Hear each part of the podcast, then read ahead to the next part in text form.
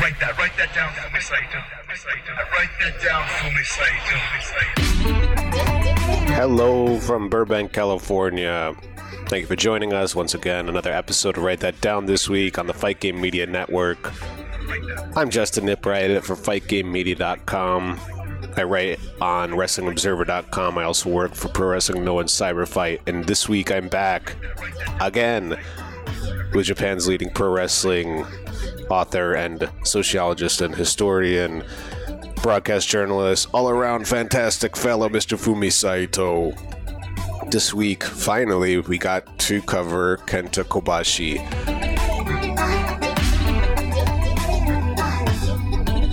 We went over his entire career, talked about his struggles early on fitting in with such a packed roster filled with wrestlers who had prestigious amateur wrestling backgrounds, sumo backgrounds, whereas Kobashi would come in to All Japan Pro Wrestling purely out of passion for pro wrestling. I think he's arguably pro wrestling's best babyface of all time. There's an argument to be made for sure. But if you've been listening to the show for a while, this one's been a long time coming and it was fun to do, so enjoy like we did. If you haven't already, please subscribe to the Fight Game Media Network podcast feed on Spotify, Apple, or wherever you usually listen to your podcasts because it helps us out very much. Without further ado, oh, and happy Thanksgiving, everybody. Before we get started, enjoy this over your break. But yeah, let's get into it. Happy Thanksgiving. Happy Kenta Kobashi Day.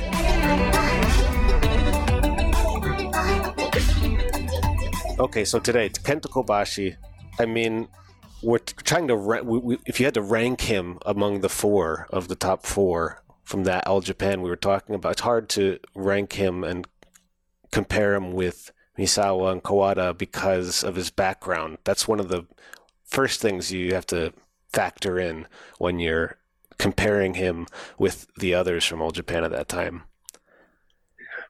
Misawa, the high school champion, Kawada, high school champion, and of course Akira Taue uh, as a, uh, as Tamakirin, that uh, big time sumo wrestler. Mm. And and uh, even Kikuchi, Tsuyoshi Kikuchi, he was high school amateur champion. Mm. Yeah.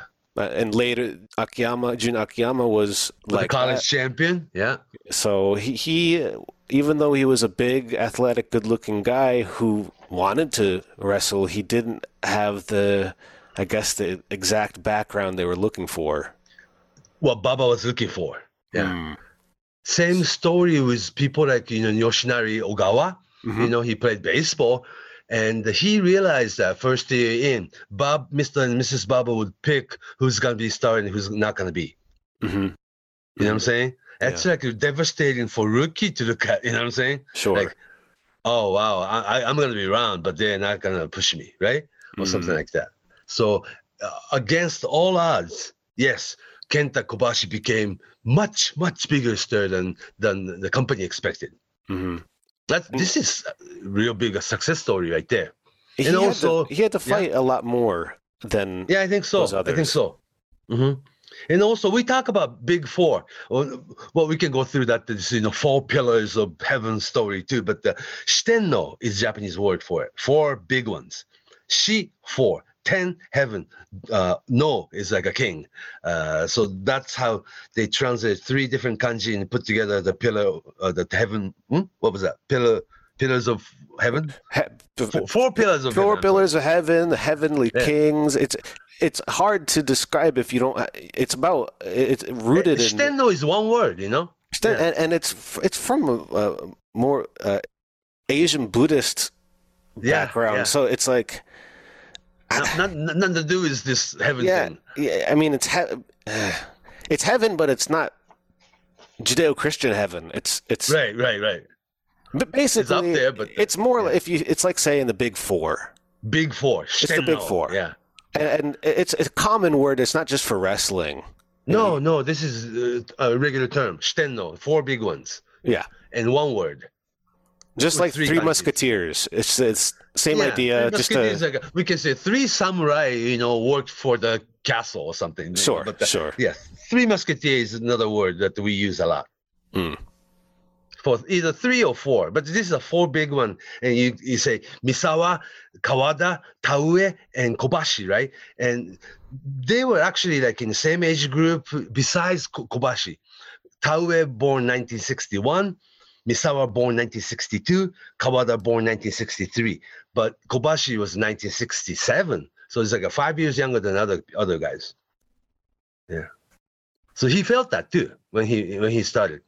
Yeah, it's like his Kenta Kobashi is such a success story. So uh, I, I don't even know where to start, but uh, um, this. Well, is let's talk story. about well, let's talk Yeah. about when he wrote. We were just talking about it before we started recording, but when Yeah. he he wanted to be a pro wrestler, and he Yeah. wrote a letter. Or he sent his resume to. Sent, sent his resume and photo to All Japan Pro Wrestling. Hmm. That's he felt that, that he thought that that's how you apply for your job, right? Hmm. Sending your bio, you know, athletic resume and and the photo, you know, like upper body. Actually, could you explain that a little bit? Because in Japan, the resume uh, expectations or the, the, the template for what you send out after college is very. It's different than. is, is it common?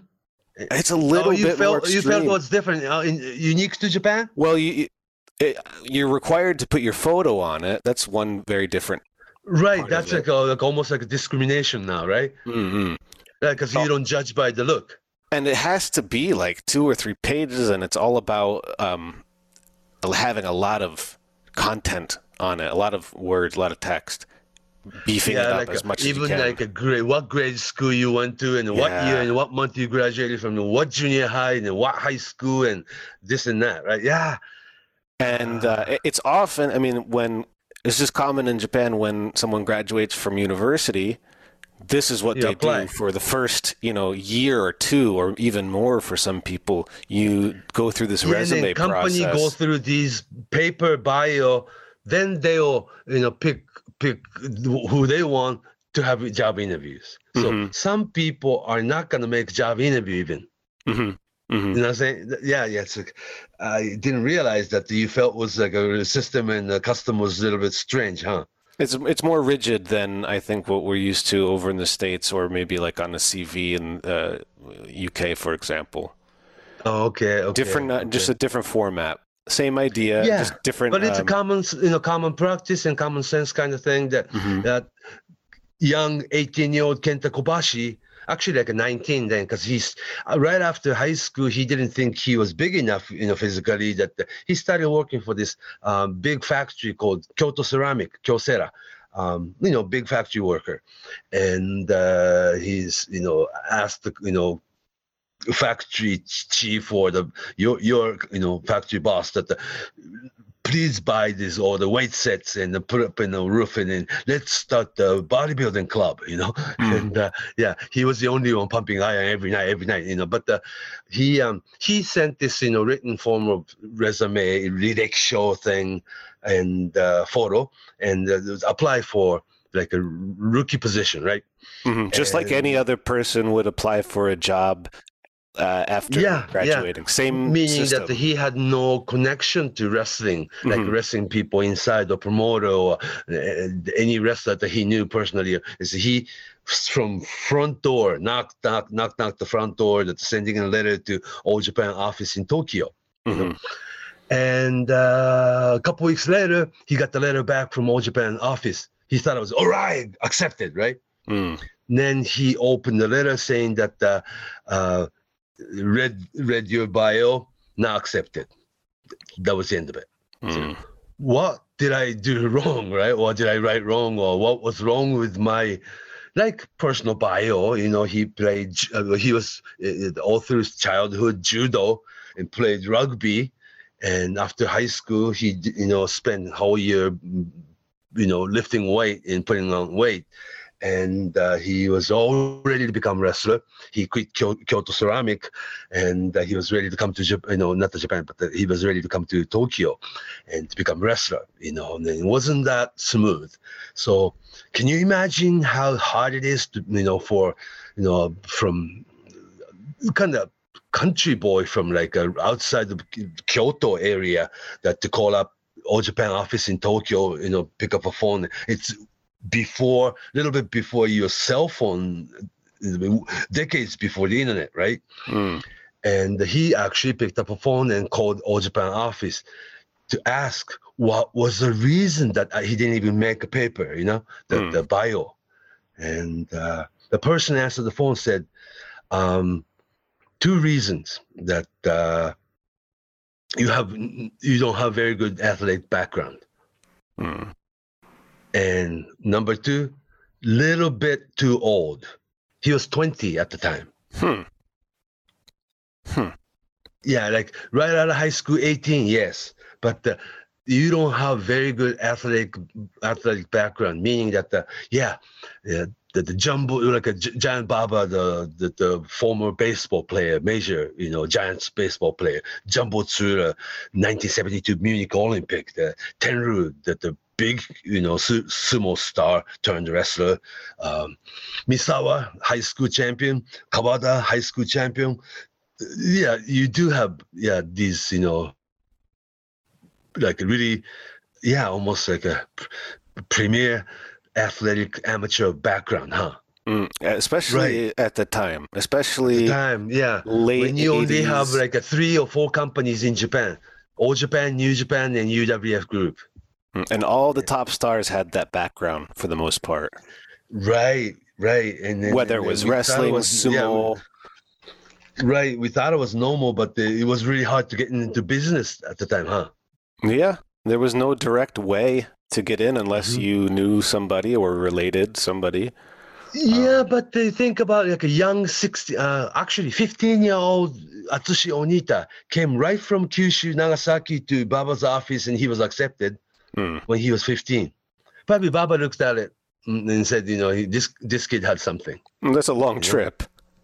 Yeah. Very long well, trip. He, he yeah, the 15 year old Atsushi Onita hitchhiked from Nagasaki to Tokyo. Mm, That's Yeah. uh, that's pretty. Um, I mean, it's That's another story for another Right. great, yeah. It's his great story for character. another- Yeah, it's in his character. yeah. That's a far- he was 15, huh? That is not. Uh, I mean, Nagasaki's an island, so I mean, it's not easy to get. It was not easy to get yeah, there. so it's not one hitchhike; it's like a days and days, yeah, right? it's that was He a must have stood journey. by the stood by the freeway or highway and just pointing his thumb up and like, "Can I get a ride?" You know, Hmm. that's that's what 15 year old Onita did. Anyhow, that the Kobashi called his uh, you know All Japan office is like that's like a big challenge. You know, picking up a phone, you know, speaking professional language, like almost like, "May I speak to whom it, it may concern?" Right? hmm hmm Yeah, and then this person said, you know, you okay? Well, uh, we, we do have a paper here that uh, you don't have very good athletic background, and you're a little bit too old to start. hmm Ah, what? What? what? Uh, Just just turning twenty, you know, and later on, uh, Kobashi himself told me that, you know, that the same group of rookie who you know started together. There are three wrestlers: Kenta Kobashi, and Tsuyoshi Kikuchi, and uh, Tatsumi Kitahara. Later on, Koki Kitahara. Hmm. Kikuchi is two years older than Kobashi, and Kitahara was three years older than than than Kobashi. It's like a, that doesn't really make any sense, right? hmm And But they had the background uh, in uh, in wrestling. At least uh, Kikuchi did. And also Kitahara was So, okay. instruct instructor at the Sayama's shooting dojo. oh, okay. So yeah, he had that's, a, that's a good background, right? striking background. Okay. Mm-hmm, mm-hmm. Instructor at the Satoru Sayama's Shooto dojo. That was, That's like a guaranteed tough guy, huh? that was also a very big dojo. There were a lot of uh, people that trained there, even if they didn't become fighters. Those classes were with you know 50, 60 people in them, and the Yeah, and also around the time. Kitahara must have had had Sayama's blessing to be an instructor there. Hmm. Yeah. So uh, Kobashi didn't have any of this coming into it. He had he had nothing uh, to no Taller than either of them. He had his own. Bigger he had than- his. Yeah, he was a big dude. He had his looks. He had passion for it, but he didn't have the maybe the background they were looking for. Yeah, and then so he tried a couple times, you know, to, to, to try to get the more reasons. Can I speak with somebody that you know that you know that I can explain this to, or and uh, and uh, after second in the phone conversation, he was told to come to this middle of nowhere house show in in in the, gu- the, the town I've never heard of. You know that it was during the during the one tour. You know that uh, but Mr. Baba decided to audition you uh, or at least meet you. You know and come to this so and so prefecture, so and so house shows like uh, no TVs. You know like uh, during the during the long tour. I mean it's like house shows that nobody comes to. I mean I mean people come locally, but but uh, you know you would think you would be auditioned at the Tokyo Korakuen Hall, right? Right, but these shows they're they're a little bit uh maybe less energy than Yeah, in the middle of nowhere town, but the one of those night in like a, like a house shows during the school nights, right?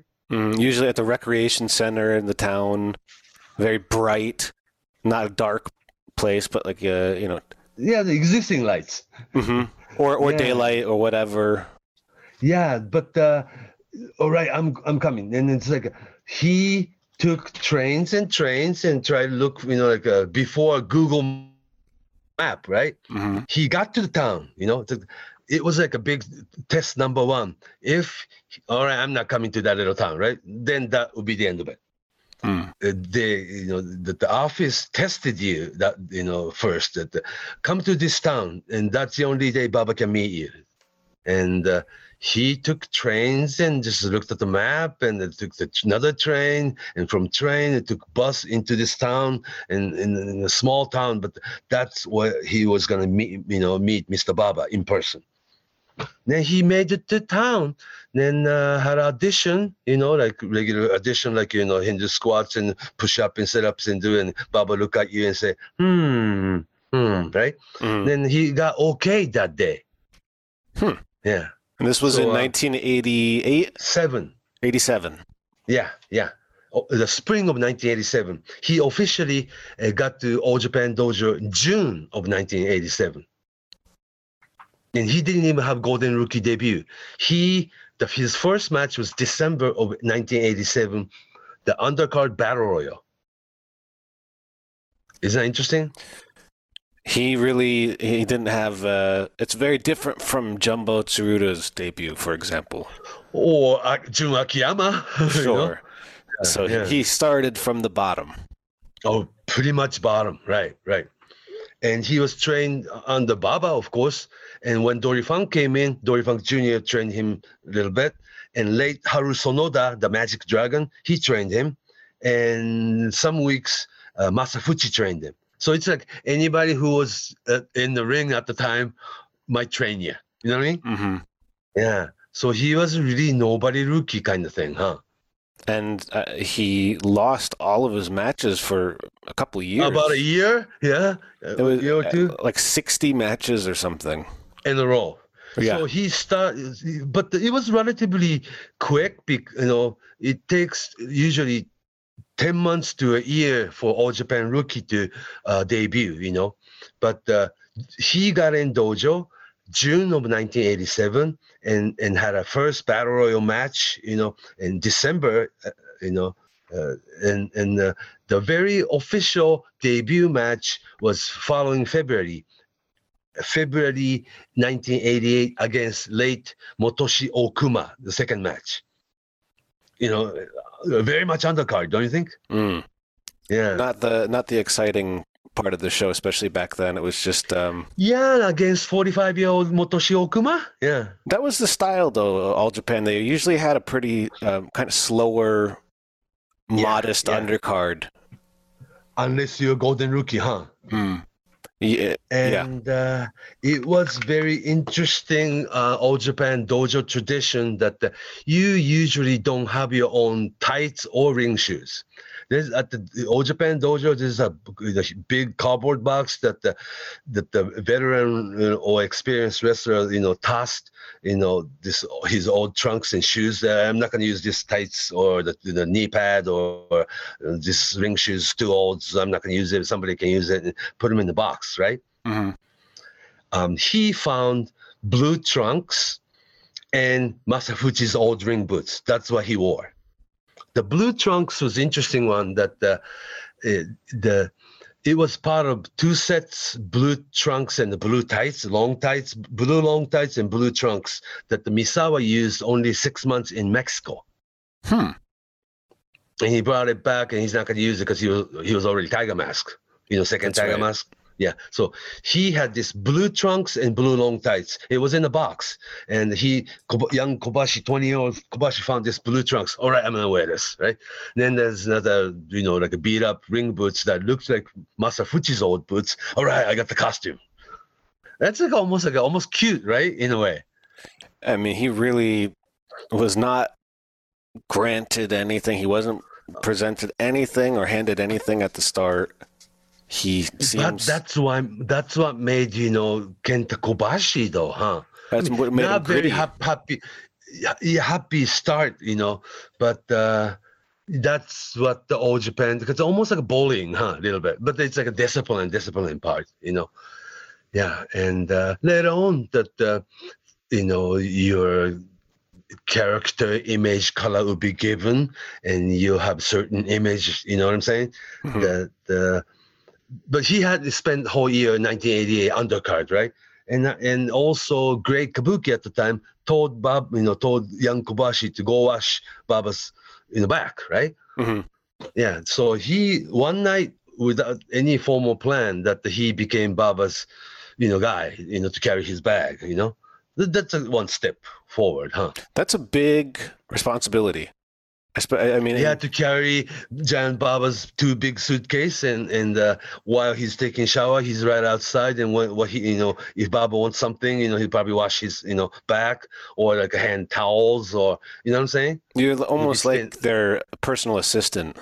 Yeah, like almost like a butler, huh? Mhm. It was But the same a for a lot of big wrestlers. uh, They had to do the same. Like At the something- time, at the time, yes. even even yes. like It's a- Okada and Ultimo Dragon, same kind of relationship. right? It's a Rikidozan and Baba Inoki tradition that carried over 60 years, huh? Mhm. For- And it's the tradition in martial arts as well. From Yeah, I suppose. Yeah, the disciples, right? hmm same idea. Same idea. So he spent entire 1988 like that, and Baba saw something in him, right? And there was a in, very interesting matchup in 1989, uh, March of 1989 to be exact. Baba decided to tag with young Kenta Kobashi to challenge Asian Tag Team title. Baba never challenged that title, right? hmm So it was Baba's idea to elevate him one, one step. Baba and Young Kobashi challenged Toshiaki Kawada and Samson Fuyuki's Asian Tag Team title. The Ah, very first- Footloose. Yeah, Footloose. Yeah, yeah. Well, because Footloose was on fire, and they probably needed interesting challenger. And Baba, almost like a playful, right? That he, Baba himself, 1989 version of Giant Baba challenging Asian Tag Team title. Wow! But the Koba, that the his Baba's partner was then rookie Kobashi, so that will make pretty interesting match. But it was very special for Kobashi, you know, to have that. Yeah.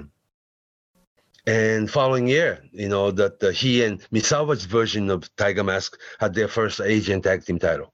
So you could tell from Asian tag team title to this to the singles competition to going to champions Car- champion carnival or the, to compete in a real world tag team tournament in December, that kind of thing.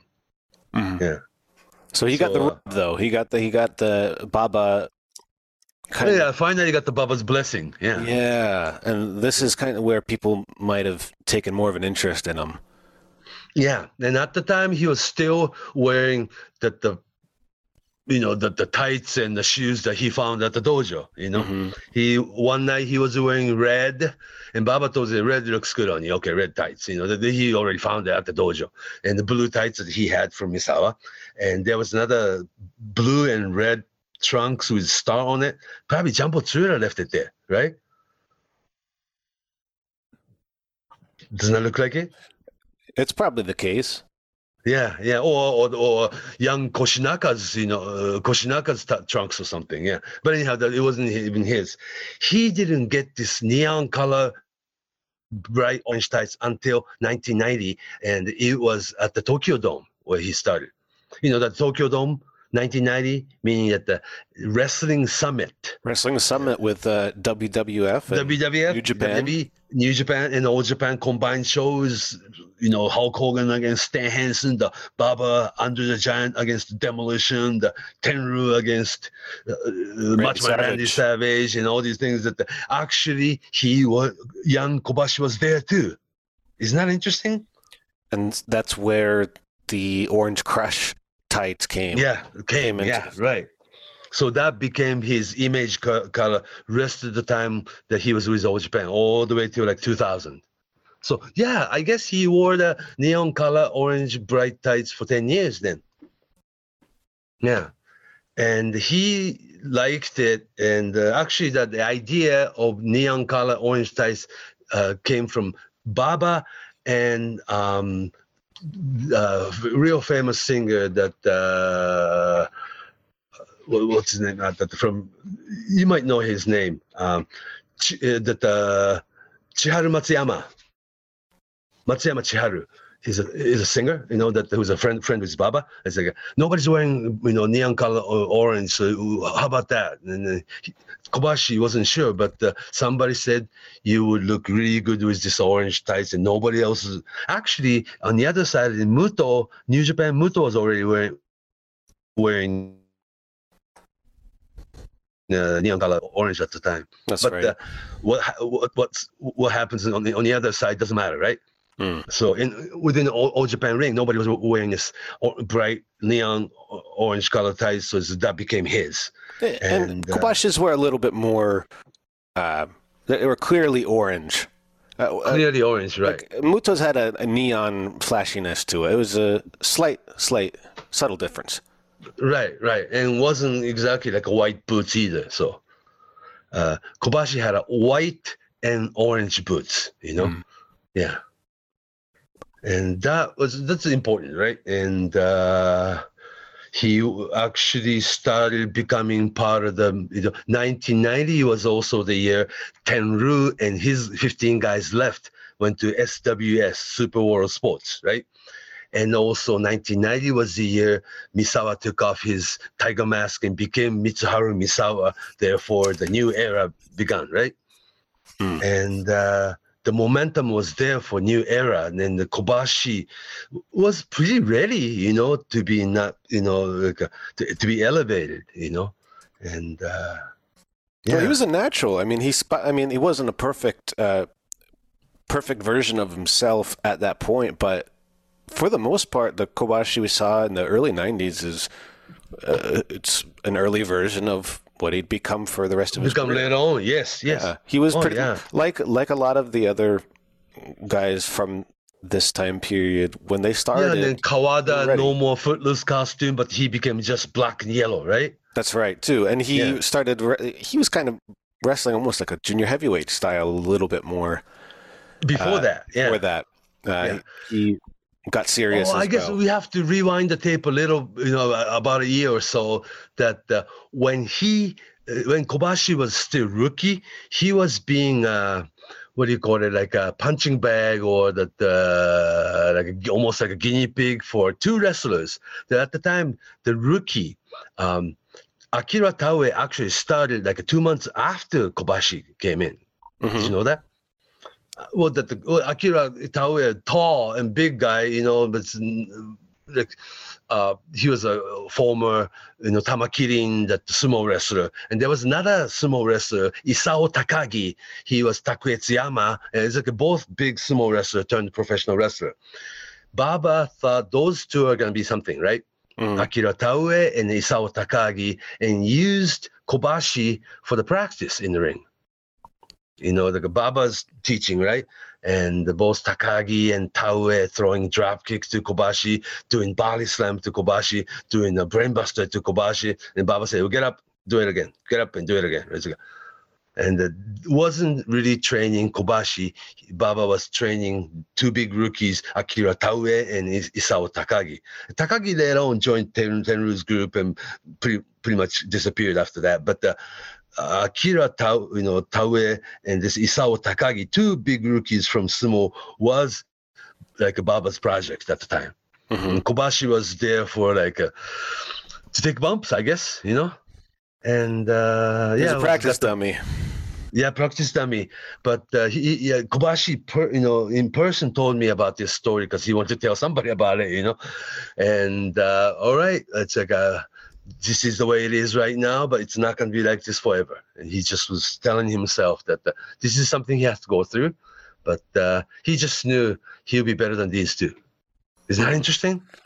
It gives Not you a glimpse of the system. The Mm-hmm, the system was tough to get through, especially if you weren't.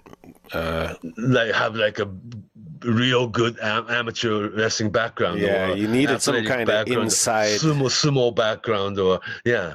You needed something. You needed the background. You needed to have connections. Yeah, more than being a big body wrestling fan, right? Mm. But this willingness, you know, and the will, and uh, yeah, Kobashi is very interesting that he was very humble and very quiet, not being vocal about it like today's kids might. You know what I'm saying? Mhm. Yeah. If that's how you survive all Japan system, sort of.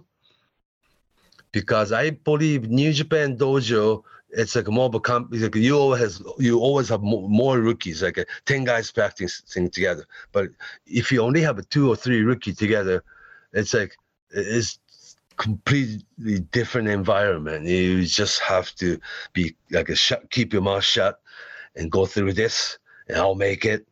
Or a lot of a lot of guys from All Japan Dojo they disappeared at night. You know what I'm saying? Mm. Yeah. More Not that- similar to traditional martial arts. Yeah, a lot of rookies do disappear from All Japan. I mean, New Japan Dojo too. You know, Mhm. but uh, Some don't make it through the initial training. The the yeah, the first test. year. Right, right. So then you become young lion, right? But uh, all Japan don't usually don't have that many. You know, like they never have like a dozen rookie a year. You know, they got- two or three of them just make it, and some some some years they went through five years with no rookies. You know, yeah. So. uh different kind of yeah environment because you have more older wrestlers around yeah yeah different environment, and it kind of builds a different sort of character.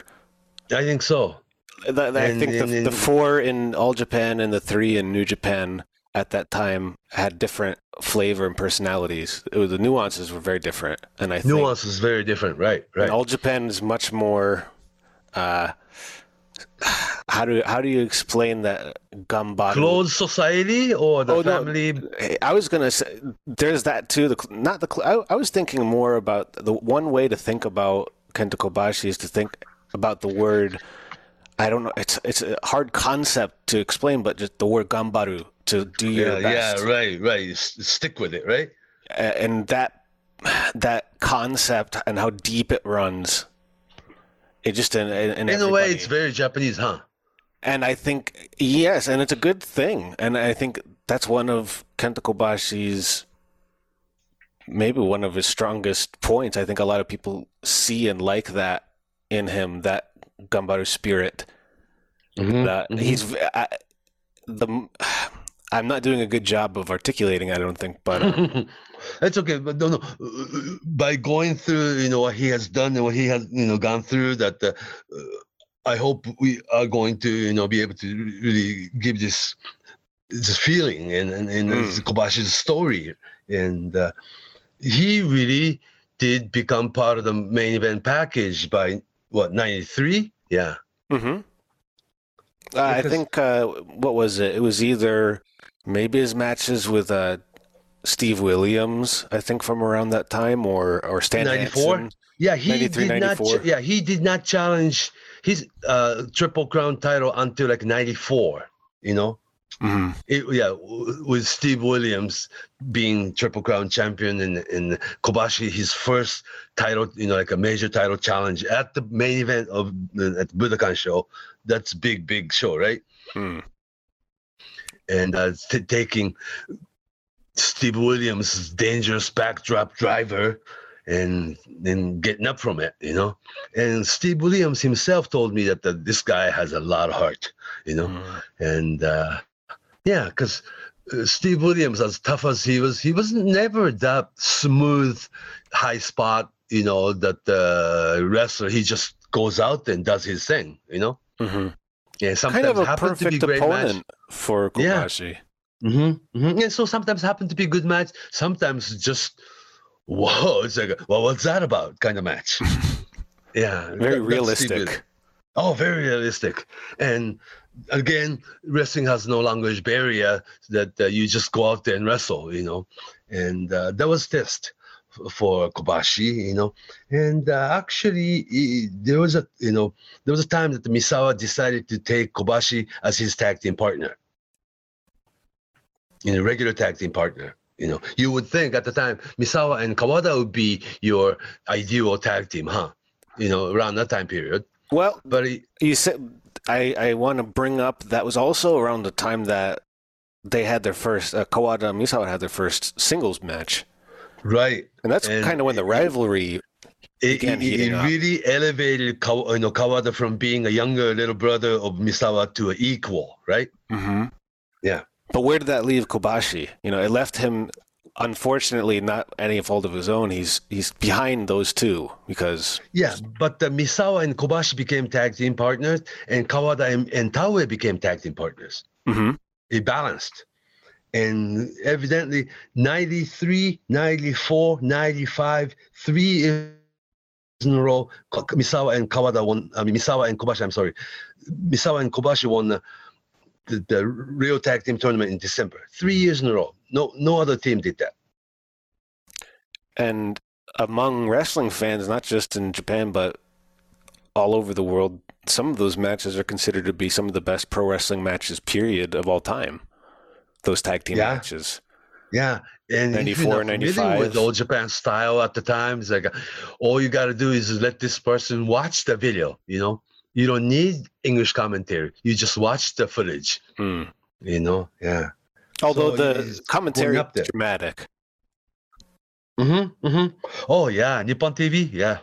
And also, what was interesting was uh, Channel Four and TV, Nippon TV Channel Four, is that they bring in their station announcer, not a wrestling person. You know what I'm saying? hmm these announcers, station announcers, do other sports like a marathon or, you know, figure skating or the baseball or other sports. So they come in and treat pro wrestling like you're a professional sport, and they really do a like professional play by play. You know what I'm saying? hmm So it's not like.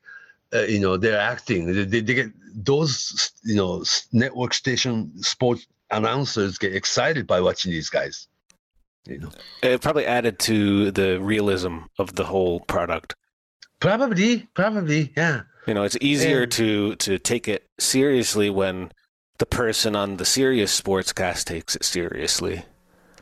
Mm-hmm. Mm-hmm. Yeah, yeah. So and also it, it was late Saturday night, but uh, people really uh, watched this. You know that the see, All Japan Pro Wrestling didn't have very good time slot around that time period. It's like a late Saturday night. You know, like you're talking like twelve thirty at night. You know. And uh, but people still tune in and watched and got uh, you know like rating point six or something six percent rate i mean during the middle of the night so it's like a was high rate show for the midnight you know time slot and uh yeah. So it it was just almost like a fixture you know like oh watch wrestling before you go to bed kind of thing. Kind of tradition almost. it became. And sure enough in 96 he won his very first triple triple crown heavyweight title from akira taue in 96 so it took him you know like uh it started 87 88 yeah yeah good seven eight years you know we fast forward a little bit but uh, yeah uh, he finally got his very first triple crown title from akira taue but the, the it's important. He didn't beat you know Misawa for it. He didn't beat Kawada. You know, he beat Akira Taue for that title. You know, hmm one by one, huh? So that means that that becomes the talking point at the bar after the match. That's well, Kobashi won, but it's Taue, so Yeah, it's not It's not exactly Misawa. Misawa, or Kawada. Yeah. Mhm. And it's not Stan Hansen. No, no, no. Stan. So- you know how many times he got lariated, you know, lariated by Stan Hansen? Oh yeah, it's it's the famous re- footage that. I remember that he even Stan Hansen laid a lariat into him while he was standing on Kobashi was standing on the top rope. Just Oh, head. that one. Oh, yeah. It was the end of the match. It was just he took a lot of shit. Kobashi did. Yeah, And, uh, Kobashi was taking a lot, a lot of, yeah, like a, uh, solid moves from everybody, you know? But by '96, I think that's definitely when the fans were 100% behind him. All Right, right. Women, and also, women were very yeah, because uh, he's a handsome guy. yeah. And uh, yeah, younger than Misawa and Kawada, you know? Mhm. Taue never had the vibe, you know what I'm saying? No, Yeah. he he he was he looked older than he was. Right, right. He And reminded everyone around of the- yeah. Baba. Yeah, young Baba looking, huh? Yeah. Mm. red trunks and all that. Yeah. And around that time period, you know, Jumbo Tsuruta was pretty much gone from the main scene. You know, Mhm. he had you know took years off, and uh, he when he came back, he only did tag team match. It was never in the main main event cluster again. So it was Big Four era. And following year, 97, Misawa, I mean, uh, Kobashi uh, formed his own faction called GET Get. Mhm. Kobashi and Johnny Ace and the Patriot. You know, Del Wilkes. That's right. So, yeah, remember? Get Johnny Ace and Kobashi had a, a nice tag team run for a couple of years. yeah, late yeah. 90s. The both both World Tag Team Champion and Asian Tag Team Champions winner. Yeah. Well, see, actually, uh, during his All Japan career, Kobashi won the World Tag Team title like six times. Twice with Misawa, twice with Johnny Ace, twice with Akiyama. Yeah. And that that get you know Johnny Ace and Patriot Group that a little bit later on, it became burning. You know Mhm. that Kobashi took uh, Jun Akiyama into his group and formed a new tag team called Burning. And then won the 98 and 99 World Tag Team Tournament. So all in all, he, he's winning like five, you know, five tournaments, you know, the tag team tournaments. So that's up there, huh? Mhm. Yeah. And while he was in All Japan Pro Wrestling, he won the Triple Crown three times. One time beating Taue, another time beating Kawada. In, i- i- year 2000, right before the formation of Pro Wrestling Noah, he beat Vader for that title, That's but right. not once from Misawa. It doesn't happen until Pro Wrestling Noah day. Mhm. Isn't that interesting? That was the story, and the, the story seemed to feel. We won't fast forward yet, but it, the story finishes in Noah, not in All Japan, between those Right, two. right, right. Right. But the I remember the the Vader win being very big. That was a big deal. Yeah. And and while Stan Hansen was slowing down and he was getting ready to actually retire, you know, was going to give that his position to Vader. Yeah. and um, uh, Kobashi had even changed his look a little bit. He had the goatee Yeah, a little bit. Yeah. a little bigger, but um, it was turn. You know, the time was moving on, and, and Misawa And Kawada were Kobashi getting not doing his moonsault, but to start using right arm clothesline. right arm That's clothesline. He Yeah. started debuting those uh, wild moves like burning hammer. Right, more of a striking. Yeah, Mhm. Yeah. Because I guess that the moonsault was for the younger part of his career, huh? But he would always bust it out on a special occasion Right. or in a big, big Right. match. Mm-hmm. Mm-hmm. So, so it really evolved in front of the audience. You know what I'm saying? Mm-hmm. Yeah. Mm-hmm.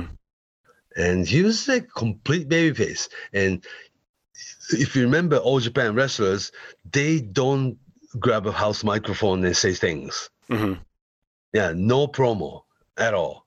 It just they tell story with matches.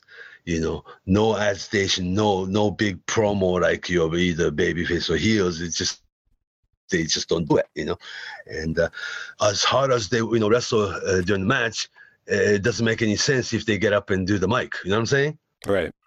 Yeah, because they Not work until they can't stand up anymore, you know.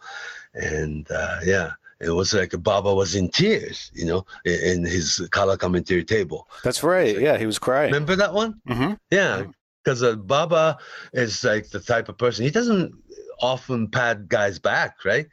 And uh, even if you're doing well, that uh, he said he just nods. All right, very That's that's the classic style. That's the classic. like uh, Godfather style. Sure. Yeah. Yeah, That's, that's yeah. the style. The- Yeah, it's then it's not during, uh, common to praise during lots. the broadcasting, you know, during the, he, he- the, the during the match, while Kobashi and and Misawa is having this great, tremendous match, that the that the announcer looks at Baba, it's like Baba's in tears. Oh my gosh, Mr. Baba's crying, sir. It's like, Well, and Baba's the one who probably he might have been the first doubter Kenta Kobashi Yeah, had, and he, yeah. he really overcame all of that, and that's a real Mhm. story, you know. that's a real story. Those are the no real- wrestling story. Yeah, right. Yeah.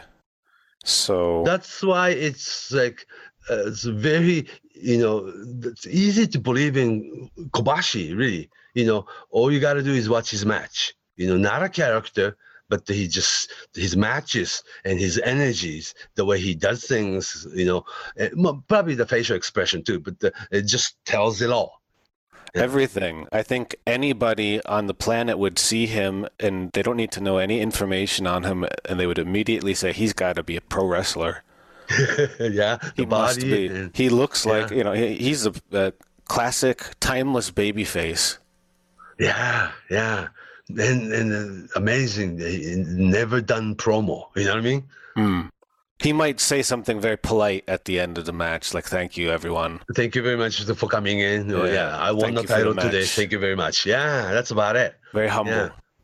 Very humble. Very humble. Yeah. But in the That's, uh, all, Jap- all Japan upbringing kind of thing. Yeah. Very, Yeah. very humble. show your stuff in the match and be humble afterwards. N- not much need for chatting or long-winded. Mm, no. So it's very different. and- Yeah, it's a, that's a very old Japan style, huh? Hmm. And uh, so year 2000, he won both uh, Triple Crown and won the Champion Carnival tournament. hmm Yeah. He's probably around Then- his peak in his whole career at this point. I would say. I mean, he Around was- 2000? Yeah. yeah. Then June of 2000, the Misawa and his, his guys, meaning that everybody from him from all, all Japan roster, but Kawada and Fuchi and the ring crew to uh, you know uh, ring announcer to referee to everybody, pretty much everybody. right? backstage, office people, everyone. Office people too, right? So to form a get on uh, Noah's Ark and uh, form forming pro wrestling Noah, it was Misawa's idea, you know, and uh, Kawa was first, you know, Kobashi was the first person, yeah, and uh, then the pro wrestling era starts. The first thing they did was that they changed color, you know, and Mhm. Misawa didn't change color. You know, it's uh, always you know this uh, emerald green and silver.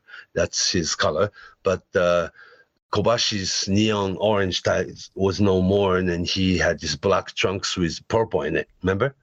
That's right. It was like Yeah. uh, like the fires going out, the f- the orange fire, and the side, yeah, yeah, yeah, like um, and coal, like burnt. mhm. and and Jun Akiyama's tights, fr- you know, from blue to like a silver white. Mm-hmm. Yeah, Mhm. yeah. And everybody pretty much changed costume, and p- people like you know the, the Yoshihiro Takayama came with them too. You know into That's pro right. wrestling. Yeah. And even was big, Vader, Scorpio. Yeah, they, Scorpio. Yeah, they then they went to you know Misawa went to you know uh, Missouri and met with Harley Race and got a guys from Harley Race's camp, you know, World Wrestling League, and brought in quite a few wrestlers. And the guys like Mike Modest was like from California. Their group came in, and uh, yeah, for Misawa's- Bison yeah, Smith. Bison Smith. Yes, Bison, Bison Smith. Well, he, he died young too, but uh, Bison Smith was like a big rookie too at the time. Mhm. Yeah, But it all felt like that crew, that initial Noah crew, felt like they could be another foreign crew for all Japan at that time. It was the same, it looked like the, these guys are all Japan. Yeah, right? It, it was Yeah. same fit, same style that you would have seen. So if you like to run, yeah, and start running Budokan shows, you know, just Yeah. like what all Japan was doing. But the, it's it's written in the book. But the, Mrs. Baba was, you know, that stubborn enough that the, no, I'm keeping the company, right? Mhm. and uh, yeah, brought in all the independent wrestlers, and and they got a little bit of help that uh, Muto wanted to work. The, you know, the, the year 2000 with you know, and still under Keiji Muto, still technically under contract to New Japan, but the New Japan had an idea at the time that they wanted to buy All Japan, right? Mhm. So they were running combined show like All Japan and New Japan, uh, like a five year too late dream matches, right? yeah, there were a couple of those. yeah, yeah. Some were huge. Some, Some were were good, yeah, yeah. I mean, Kobashi, but, uh, Kensuke Sasaki is maybe the most memorable of those. Kobashi and Kensuke. That would happen a little actually, later. It was. It wouldn't happen until like 2005, 2005. though. Yeah, yeah. 2004 was Pro Wrestling Noah's very first Tokyo Dome card. It was uh, Akiyama against uh, Kobashi, and it was uh, the match of the year in the Tokyo Sports Award. hmm And the match you just said, 2005 Tokyo Dome, a second Pro Wrestling Noah's Tokyo Dome showed that uh, Kensuke Sasaki against Kobashi was also a match of the year that year. hmm Yeah. And uh, they created, G, you know, GHC title, you know, G- Global Honor Championship That's right. title. Yeah, and uh, of course, you know, sure enough that the Misawa was a you know very first champion, but uh, it was when uh, 2003 that Misa uh, that Kobashi finally finally beat Misawa in single match to get the title. That was one of the more memorable calls on commentary. I remember the announcer. I think the announcer was again not Baba, but the announcer was in tears. Tears, yeah, and also yeah, uh, before 2003, Kobashi and Misawa had probably dozen single matches, right? Mhm. by then, but not one match, you know, Kobashi won. But it wasn't until 2003 at the Budokan, you know, the very initial, you know, it was still second year, but the early stage of pro wrestling in Noah that the champion uh, Misawa uh, finally meeting Kobashi for the title match at the Budokan, and Kobashi for the first time beat Misawa for the title. How many So years the- would that then- be? That would be uh, Uh, oh, ever since he was rookie, yeah. so Yeah, more than ten years. More than 10 years. Yeah, yeah. Well, 88 to 2003, so it'll be like more like uh, 15 years, huh? It's a long time for a story to uh, pay off. So it's that hard to beat Misawa in single match situation. Mm. Yeah. But this run, you know, 2003 to 2005, you know, he um he kept you know a GHC title for two years. Yeah. But before that, you know, we gotta you know rewind the tape a little bit because now that the, he's in, in, you know, he had a lot of injuries, you know, between 2001 and between 2002, um, Kobashi had to take a year off with you know both knee operation, like a Mm. reconstructions, you know, uh, surgeries. Yeah The moon moonsault. that and like years and years of pounding, right? Mm. They Yeah. worked a hard style. That's right. Yeah, and then came back 2002, and uh, the, the comeback match was interesting. That the Kobashi and Misawa against Akiyama and Yuji Nagata of New Japan. hmm Yeah, that was interesting. Then worked for a while. Then he um he, then he had another injury. You know, uh, pretty soon that uh, uh, it's like he, he come back and get injured and come back and get Mhm. injured, right? So he's that the his body was taking toll. You know, the style he's been doing all through '90s, huh? You know, I mean, and And- these guys would do, especially when we talk about hard hitting wrestling, when we think about Kobashi Misawa, those Kawada, yeah, Kawada wasn't involved with this pro wrestling, no, but at the time, yes, yeah. And Jun Akiyama and uh, Akira Taue, of course, and and The level of or violence was Takayama was in, Takayama was involved too. It's not that there's any, you know, like a your American like wrestling storyline that the, nobody really hated each other. It just had athletic, hard hitting match, convincing wrestling match. You know, And they were pushing the athletic boundaries too. I think Some- so. Some yeah, of those guys, so. Yeah. they were suplexing each other off of the apron onto the floor. onto the floor. Yeah, I mean, it was Yeah. very. Um, it was new. It, it Yeah. went further than New Japan was going. I mean, New Japan. It's not like New Japan was any. It was just a different style of it, and especially these guys. Yeah, I are think so, so. big. They're big guys. so you have to think that's like there must be like a the, the, the certain kind of trust the only wrestlers you know share like a code, huh? hmm Deep, Yeah, deep trust and faith in each other to pull off Yeah. those kind of matches. make sure that this guy can take it. You know what I'm saying? Mm. Yeah, well, they don't try to injure each other. They just ended up injuring themselves. Yeah. So it's really unfortunate that the, the, the, this kind of injury really happened, you know. And uh, on top of that, 2006, if you remember, that uh, Kobashi had kidney cancer. That's right. Yeah, yeah. It was June of 2006, and they, they really announced it publicly that uh, Mr. Ko, you know, Kenta Kobashi has cancer. He's, he's taking some time off. Then he had surgery, and it took um, year and six months. Yeah, he wouldn't come back until like 2000, you know, I mean, December of 2007. At the same time, while, while he was rehabbing from the, uh, uh, this kidney cancer, he had another uh, major operation on his both knees. Yeah. And he did come back 2007 at the Budokan show, you know, Misawa Akiyama against Kobashi and Takayama. You know, he, you would think you lost a lot of weight, right? While he was rehabbing with cancer and had a major operation on, on both knees. And he, he was gone for like 18 months. Mm. But uh, he came back just as big. So he must really worked out where he could work out, right? I I very much remember the reaction in the crowd. Oh, they're all in tears. It was Yeah. pretty, uh, maybe one of the high, high point moments in Kobashi's career. When I think about it, I mean, those images you think about when you think Kobashi, those big, big, Yeah, well, moments. people would be forgiving if he retired then. You know what I'm saying? of course, because by Yeah, that but- time, the, wrestling was in a different state that it was in in the nineties. From 90s, right? But uh, Kobashi said he may come back, and he really did come back. That you know, 2007 in December. But the, at the time he came back though, but the, all he did was those signature chops. Mm. You know what I'm saying? Chops, Yeah. and he would be in a tag team match, and Right, not, not quite single match situation anymore. But it looked like Kobashi, but he was doing what he could do. And that signature Kobashi, you know, the backhand chops. Yeah. right, it didn't it didn't feel like uh, sad, you know, or embarrassing. No, no, He he was- was just like, it's okay, take a break, right? Mm. But he was trying to, you know, give 100% to the audience again.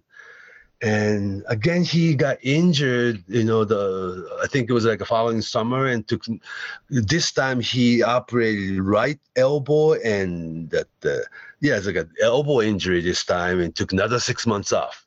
You know, it's okay, do not come back, right? But he insisted, oh, oh, he'll come back.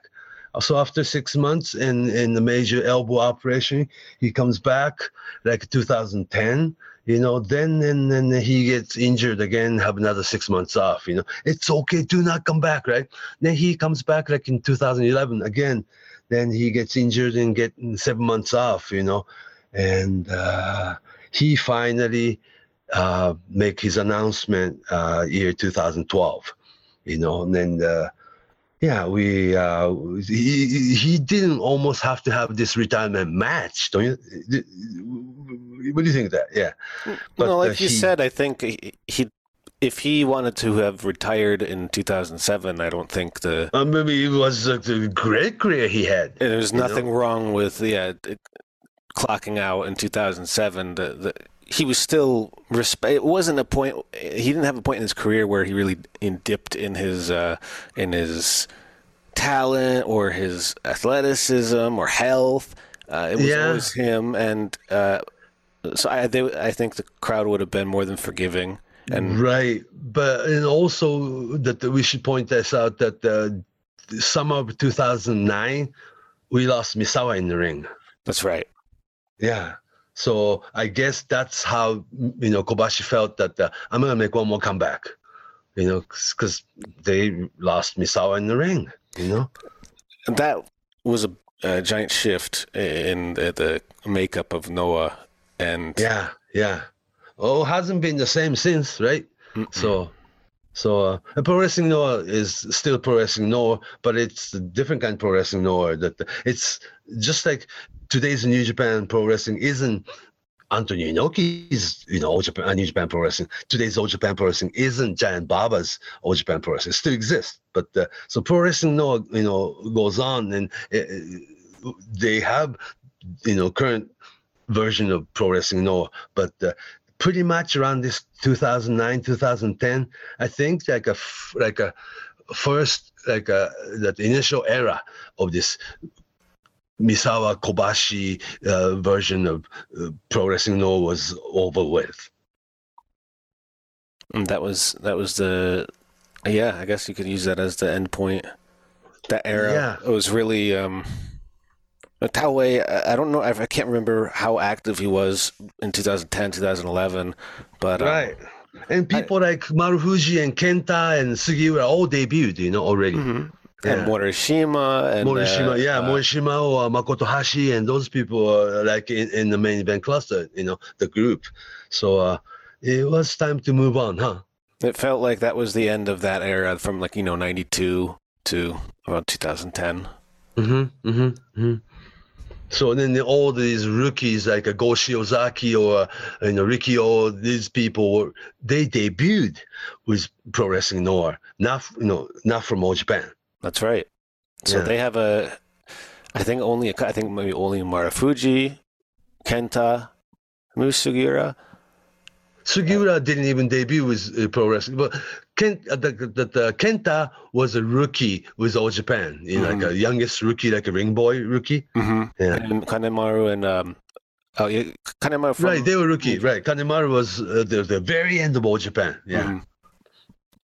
And of course Marufuji. Marufuji was like Misawa's favorite from the day one, and and uh, Misawa gave all the all, all tights and you know shoes to Marufuji. So Mm. yeah, so that tradition was there, huh? Yeah, the bloodline is, it's still, still there. Yeah, yeah. So finally, uh, at, at the spring of 19, and I mean uh, 2013, at the age of 46, uh, Kobashi retired. Finally. 2013 is like almost like almost 10 years ago. You know, it didn't seem like year, you know, 10 years ago, but uh, yeah, he really retired for you know for good this time. And we talked about it a little bit earlier, but he he didn't necessarily disappear from the business like somebody like Kawada did. Right. Kawada disappeared on purpose. Yeah. Mhm. Yeah. Whereas Kobashi stayed uh, a regular part of the scene, uh, as yeah. Yeah. commentator, promoter, uh, guest for yeah, he has a Fortune KK com- you know, you know, company he uh, he runs, yeah. and he every now and then, he, like twice a year, he runs his own show. mhm. Yeah. And Kobashi was probably one of the very few people who can go to All Japan and do the color commentary and go to Pro Wrestling Noah and be a guest commentator. And he makes appearance at the, some, you know, different companies, different Korakuen shows and always welcome because he look, he walk, he walks in like superstar still. Yeah. He carried himself as a superstar. He's retired, but he still look like Kenta Kobashi, you know. S- I mean, didn't lose it. It's just he wears suit, you know, he wears suits, but he's just as big and probably bigger than today's wrestlers. Some of the, you know, today's wrestlers, Mm. and, and he looks like star still. Yeah, he looks like himself still. Yeah, he does. Just like the one we thought, you know, that the Masa Chono's episode from last week. Hmm. Yeah, Kobashi is another person. He he still has this, you know, star presence. And uh, as he's gotten older and since he's retired, he's been able to make appearances all over the world, like in the United States, for signings and Yeah, and yeah, greets. he's good. More accessible, and it was different time in the '90s. So and also he's one of the very few, if not only one, uh, Japanese stars that he didn't tour overseas. You know, in like an excursion, like send you out to overseas and spend a year or two and come back as a superstar. You know, like the formula. right. There was talk Kobashi- of of him Yeah. doing that, something like I know WWF did want to do something with him in the '90s. Yeah, and then during the early eight in the years of Pro Wrestling Noah, like in 2005, he did go to RO, ROH show and had a sing, you know, famous single match against Samoa Joe. Mm-hmm. It Yeah. felt, you know, it felt like it was a little late Late, huh? Yeah. that's just that's how it is. That's no yeah, and during '90s, you know, the the, the All Japan wrestler wasn't sent. Because Misawa didn't have a big of a long tour in America either. He went to Mhm. Mexico for like eight months period, and he and he had to come back to be to be Tiger Mask, right? Mhm. Kawada did spend a couple years overseas though, you know, like but in San Antonio, Texas, or up in Montreal, and you. But Kawada wasn't exactly main event at the time. See, yeah, I always wonder if Kobashi toured states in his prime time. Yeah, I wonder how he would have. Uh, I don't. You know, it was a different time period, but do you think he would have been received the same way? but it was decade before the internet or you know Mm. st- streaming. It was during the VHS tape era, and also where would he would have you know would have toured because '90s was in like when he was becoming superstars in Japan. It was Monday Night War era. Mm-hmm. WWF against WCW, and then then the third company ECW. But every everything else was pretty much gone. No territories, no smaller companies. You know, this it's different time. Hmm. Yeah. So, yeah, he never had that. There are a handful of superstars that had a massive reputation in Japan that don't have the same reputation overseas. Like Kobashi, uh, fortunately, he he did have a chance to come over, and he's still active within the scene, so he's still in everybody's minds. But Mhm, um, mhm. guys like uh, Akira Maeda or Riki Choshu or um, some even like Akira Taue to an extent. I don't know if he's talked about. He's he's just accepted or perceived a different way here than he is in Japan, and I think it's just it's it's exposure. It was harder to right, expo- different exposure. Yeah, because uh, if you don't follow Japanese wrestling, they probably don't know the name. Yeah. Some American fans only watch major promotions, you know, and that the, the VHS tape traders, yes, but it's not really mass, you know, and uh, yeah. But you have to watch Misawa against Kobashi or Kobashi against Kawada, Kawada against Taue, the, Ta- you know, all these, you know, big four plus Jun Akiyama. Those were the great, great matches, you Mhm. know, and uh, yeah, they had to be in their environment too. So I guess now you have to watch all tapes, yeah, footage from all Japan and the early Pro Wrestling Noah to really know about Kenta Kobashi. But I think of any of the wrestlers we talk about, I think Kenta Kobashi is one of the most timeless types of wrestlers you can watch. You can really watch him, and you don't have to be from any generation to appreciate and also, I don't think his matches get old. Not at all. You can watch his 1993 match today and just you're in awe. Yeah. hmm anything, anything from the early '90s until you know around the 2005, 2005, six. Yeah. Yeah, yeah. Yeah. Um, And it's good that, that those tape, you know, exist, you know, and uh, yeah, 90s All Japan into 2000 Pro Wrestling Noah until he got sidelined. He had this two distinctive era, uh, like a peak era, the All Japan, uh, the mid to early, I mean mid to late 90s into Pro Wrestling Noah's early 2000s. Hmm. Yeah neon, the orange color tights era to black and purple uh, tights era. Triple Crown era to GHC title era. mm. So those were his peak years. Yeah, And those are the years. Yeah, go out of your way to watch those. You know, if you I think so. I, I think, think- so. Um, and yeah, like, like I'm just going to reiterate, he's he's timeless. You can watch. Yeah. Uh, he's a type of wrestler. I don't know how to put it other than he always had the answer at the right time. He could do the right thing he needed to do at the right time, and he, he knew how to there to take it. You know what I mean? he had uh, such a unique energy, like a, a aura almost, it's really easy to get behind a guy like Kenta Kobashi. He's a Mhm. natural baby. Natural definition, babyface. Definition of a natural baby. Face. Natural babyface. Oh, any oh, any yeah. scene, he can go anywhere, Mhm. and, and it's so fundamentally good and sound. I kind of don't think he really, you know, felt, you know, was thinking he was babyface. He just was being himself, though. which actually makes him more of a, baby face. Yes, right. He's As a it's result. organic. It's organic. That's who he is. Oh, very organic, right? Natural.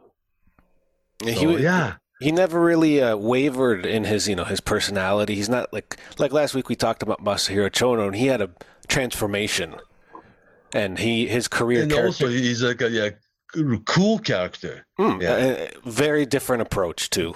different approach. Uh, Kobashi came from countryside. He came to Tokyo and he became a wrestler. And uh, against all odds, he, he became such a big superstar. Mhm. You know, and then Didn't wrestling. do he wasn't focused on doing anything special. He was focused on doing everything perfectly and and uh, as strong as he could. Yeah, and then he wasn't exactly a wrestler who could only work against Japanese. He had combina- you know, tag team combination with people like Johnny Ace, Patriot. He had single series of single match against Stan Hansen. He had single matches with Vader, and with tag team tournament, he had all, all the you know like a so-called Gaijin crew on him, right? So yeah, so he could work with everybody like Gary Albright, you know, all these. Yeah, Yeah. it's it's it's interesting to think about what else he could have done uh, if he were to you know be able To to, go overseas and see the world. Yeah. Yeah, yeah. It But, just um, didn't didn't happen that way. But uh, now that uh, we're closing the year 2022, now I guess we have to go back and watch Kobashi's matches in his prime time. Hmm, Let's do that. Yeah, I'll do that. Yeah. Yeah, handful of matches. I have to watch it. It's like this version of Misawa single match, this version of Misawa Kun, and the, the, the Kobashi against Kawada match, or this version of Kobashi against Stan Hansen match, and yeah. And Stan elevated him too, you know, from Mhm. like a, treating him like a young guy, treating him like a you know becoming star guy, treating him like equal, and uh, it, I guess he gave Stan longevity too, huh? Yeah, and I mean, Yeah. th- uh, he started using the lariat after after that match, and that's always a nod to Stan. So it's in him as well. Mm-hmm. Mm-hmm. Giant Baba was almost against, you know, Kobashi's idea to bring right arm clothesline, you know, as a finish because it's somebody else's and and uh, do something else like like uh, jumping neckbreaker drop, like you know, what Giant Baba would do in the big matches, Mm-hmm. which Kobashi was using in in his rookie years. Yeah. But you know, I think over time it became one of the defining parts of his matches, Yeah. and his big wins were with that. A lot of his big wins were Yes. with that. And finally, Kobashi beat Stan Hansen one, two, three in the middle of the ring with his right arm clothesline. And that was like big. an- yeah, that was like a end of an era too. Also, And I don't think Kawada even had a win over Hansen, did he? Stan I don't, I kind of don't, I don't recall that. Yeah, so it's another reason why Stan Hansen was pretty important in Kobashi's career. Yeah, and and I think Stan Hansen chose him to you know to be that person. Hmm. I mean, nobody beat Stan Hansen one, two, three in the middle of the ring, right? Very, very uh, Very rare. rarely. Yeah. Yeah. Yeah. So it was Stan's choice or choosing to do so. Yeah. Hmm. So wow. Kenta Kobashi, yeah. I guess Yeah, the homework so is we, uh, to just- watch videos. We could talk about yeah, we could talk about Kobashi all night long, but yeah, But yeah, he's still, you know, he's still active. His story isn't really over because he's he's out and about, and he's always he's still doing the Fortune KK shows, and I, he I, and he's I on uh, All he Japan might commentary be the only sometimes. person available or, or only only person uh, that the capable of bringing bringing all Japan Pro Wrestling and Pro Wrestling Noah onto same table to, to do the All Star match or something. he is that kind of ambassador type character. Like do you think? like Yeah. a Keiji Muto or or some Masa Chono, somebody Mhm, like mhm. that. So I think he still have major role in Mm. wrestling. He still has a lot of influence on the scene. Yeah, I think so. Yeah. All right. So if we have questions about Kenta Kobashi, where can we reach you, Fumi? Uh, on Twitter at Fumihiko Dayo, F U M I H I K O D A Y O. Our friend, yeah. All right, and on Twitter, I'm at Justin M. Knipper, K N I P P E R. That's it for this week. Until next time, happy Thanksgiving and Happy Thanksgiving. Yes. yes, take it away. So long from Tokyo.